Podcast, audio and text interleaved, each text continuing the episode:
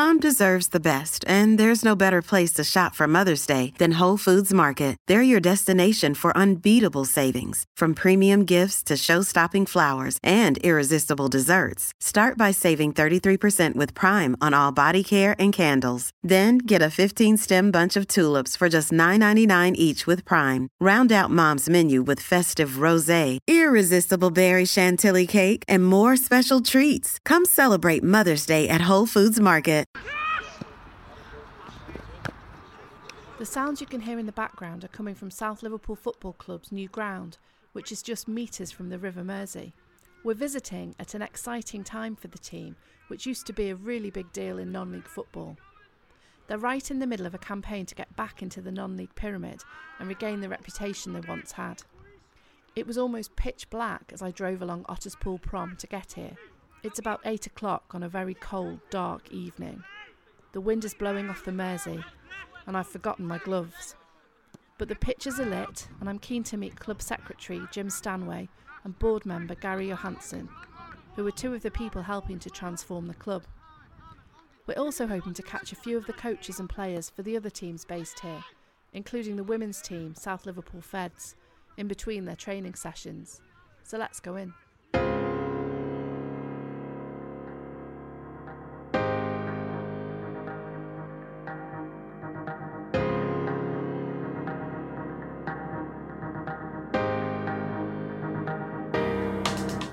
South Liverpool was a massive name in the 80s, like, you know, John Aldridge, Jimmy Case, absolutely massive, massive club. And it's been in the doldrums for a while. It's gradually moving back up through the lower leagues. They used to play just on the field, just the other side of the railway track. Then obviously when this opened, it was, wow, we've got a real opportunity here to push forward and try and get back into the non-league pyramid of football.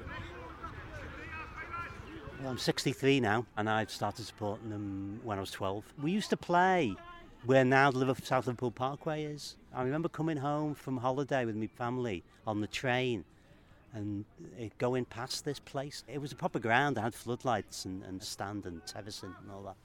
Uh, that's interesting. I, I'd like to go and have a look at that. And eventually I did. Loved it. Eventually got involved in running the club because a lot of the older people left and I, me and some of my friends were, were quite young then.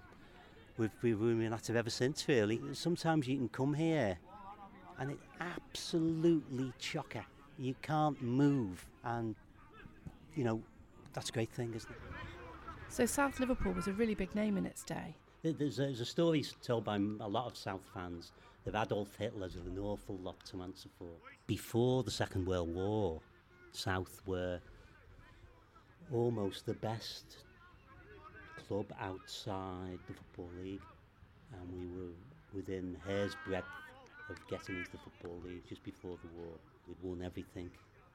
Uh, we even won the Welsh Cup, which might seem a bit bizarre because we're not from Wales.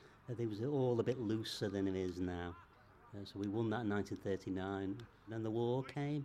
Obviously, by the time 1946 arrived, I don't believe any of the squad died in the war actually, we were all six years older.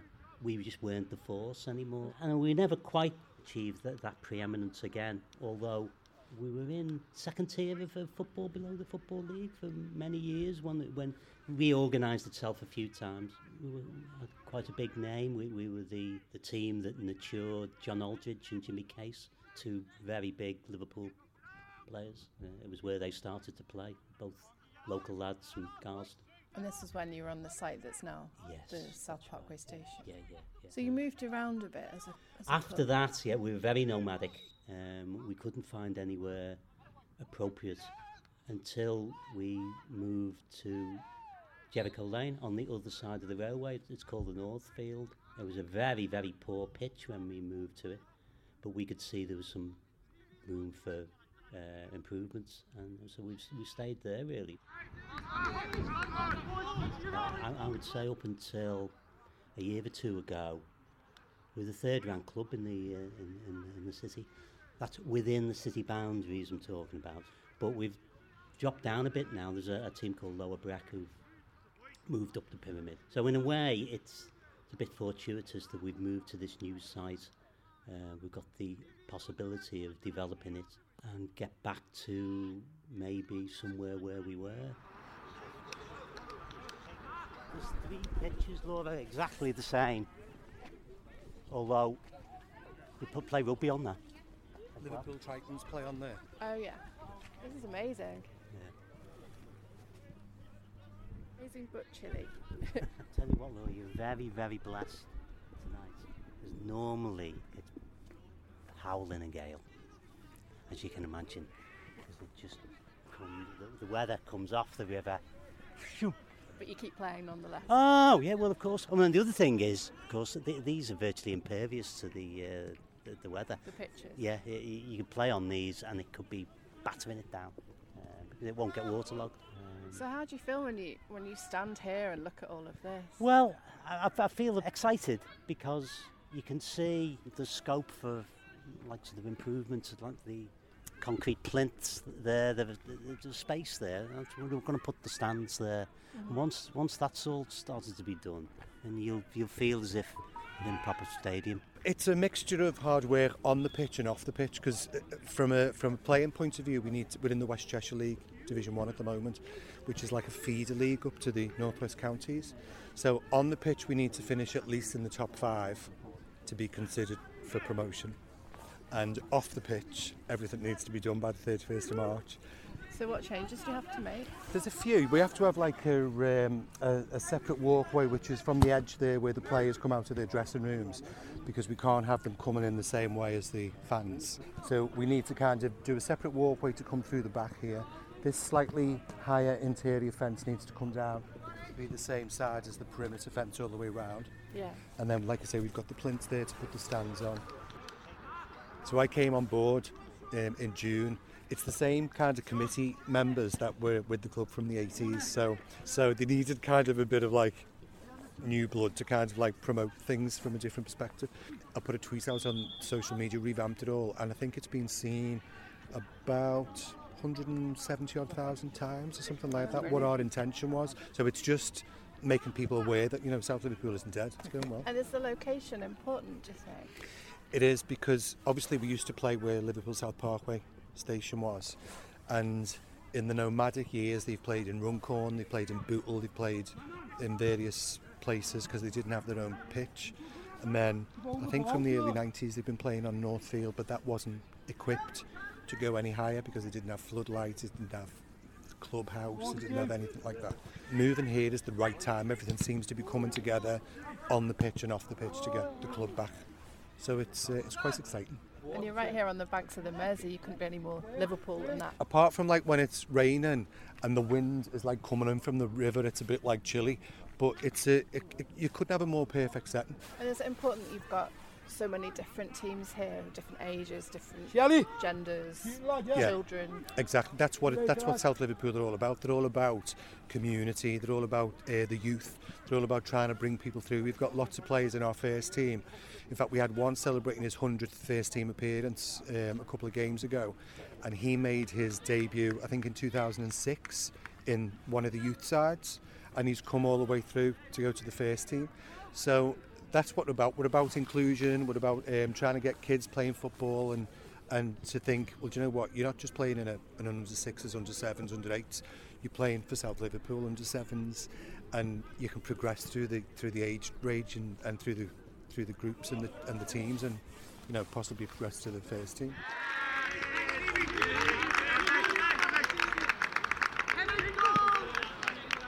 So I've been with this team now for about seven years. I have a role in the Vets first team on a Sunday. I was assistant manager last year, but I just help in a coaching capacity. I do the training on a Thursday, so I also take the second team on a Sunday. So I'm the man, And also, he collects the money, which is very important. the man with the purse. Yeah, that's me.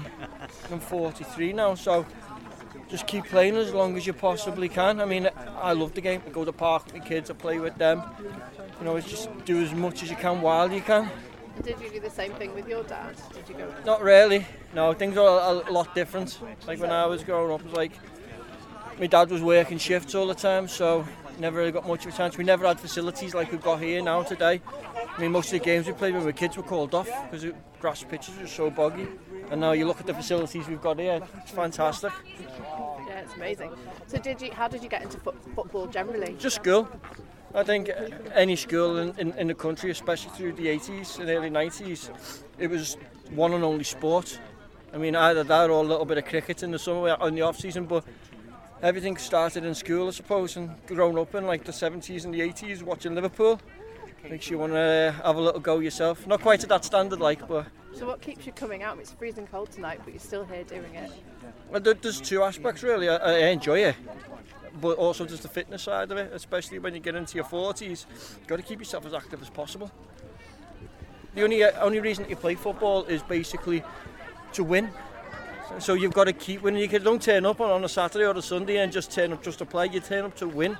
And the guys here, the, the mentality is to win to get as high as they possibly can into the football leagues. That would be brilliant.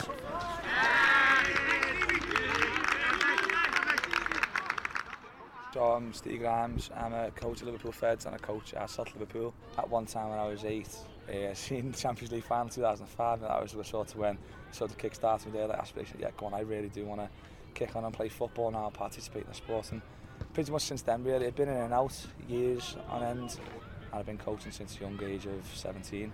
I got involved with Liverpool Feds about four years ago now. Enjoyed it, been involved with the first team set up for three years, been really, really positive. Things have really been picking up, you know, grassroots side of it, the club, it's been fantastic. So how important are youth teams, do you think, to kids? Uh, I think they're really, really crucial, really key to youth development, especially now with the success rate of children getting into professional football being so, so small. So I think at the end of the day, if children don't play football or not involved in any sort of sport, you know, it's going to end up in a devastating result of maybe obesity, so on and so forth, and that's a big issue, yeah. Each child's different. The way in which I engage them, you just got to be with a smile, have a little laugh with them, you know, build that nice positive rapport with them. And I think if you do that, you earn their respect. And if you earn their respect, they know where the fine line is. I've, I've enjoyed it. I've never ever had a run-in with any parent or child in the last five years just because I've just been myself, been who I am. it's been fantastic to see development of some players who have now coached and went into academies. I've played Feds now for three years and I'm currently 29 going on 30 so I'm getting on a little bit yeah. I've been playing football most of my life mainly my dad and uncles uh, just going to the park on a Sunday afternoon um, and just playing with them and then I was in the boys school team and then leading on to that joined Mossley Hill and then had a uh, short stint in Iceland playing professional football as well which was quite good.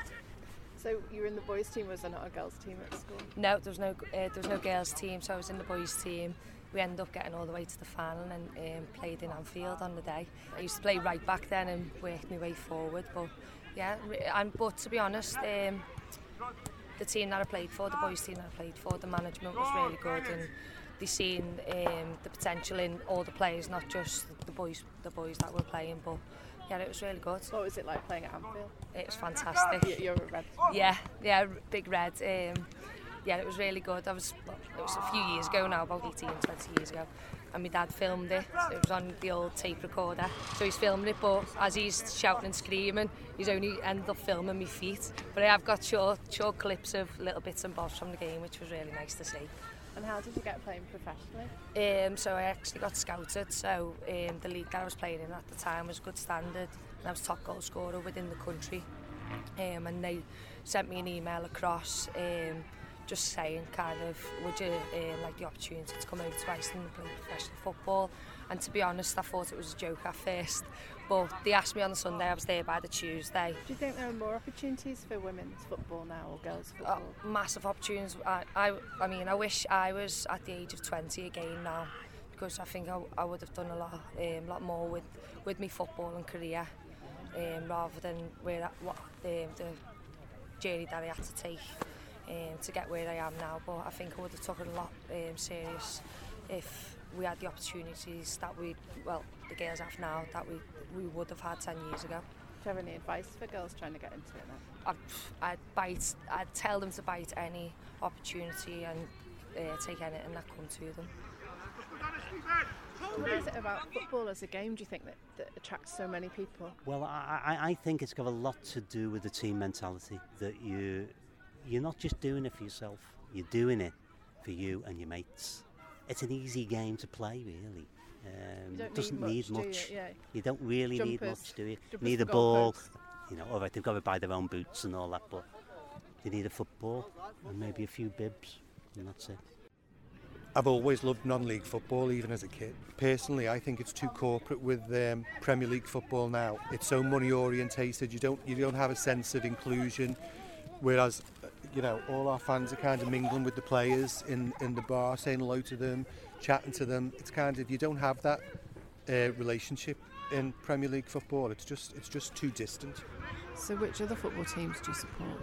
I'm an Everton fan and I support Yeovil Town, but don't ask me about that one. They're down in Somerset. I just liked the name of them when I was about eight and followed them ever since. So, you're hoping for a waterfront stadium for Everton, but you've already, you've already got one for South Liverpool. Do you know what? I'm not. I'm. Uh, I'm not that bothered about Everton Stadium. I'm more. My heart is with non-league football. That's where. That's where the passion is. That's where the excitement is.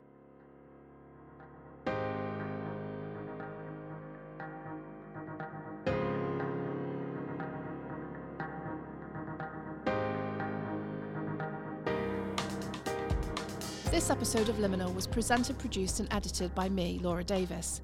You can find the series wherever you listen to your podcasts, but for exclusive, interactive, immersive content, download the Entale app for iOS and Android. Liminal is a Laudable production for the Liverpool Echo. You can find out more about Laudable and its other local podcasts by following us on social media, on Twitter, where we are at Laudable Pods, and Instagram by searching for Laudable underscore podcasts. If you like what you heard, please rate and review Liminal and help other listeners discover us too. And join us next week when we'll be taking another walk along the coastline and meeting some of the people who have made their lives there.